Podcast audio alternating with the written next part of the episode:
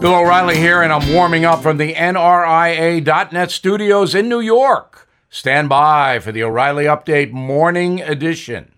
On this Wednesday, it's tough going to the doctor's office. You probably know that, especially for seniors, the group that most needs medical attention. So a few weeks ago, I had to visit the eye doctor.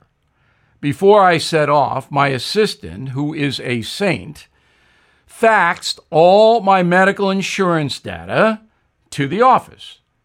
Also, she sent a summation of my problem. So I walk in, and there are about 20 people sitting in the office waiting room. All of them have masks, even though I scheduled the first appointment of the day because I knew it would be a zoo if I didn't.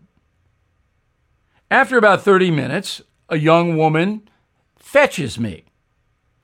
She has a short sleeve jumper on and she has tattoos down both arms. And she's surly. This is the person who is leading me into the doctor's office. And then she debriefs me and has very little of the information my assistant faxed in. So I told her to go get it. She didn't like it, but she got it. The whole experience was awful. It should not be this way, but it is. Now, this.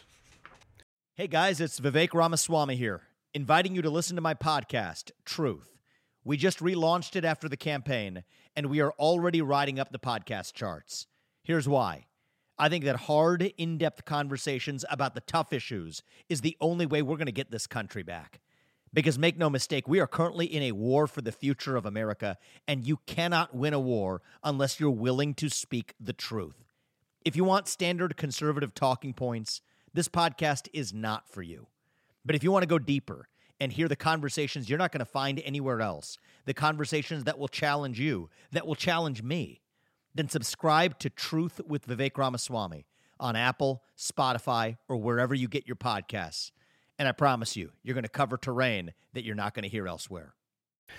That is the Morning O'Reilly Update. More analysis later on.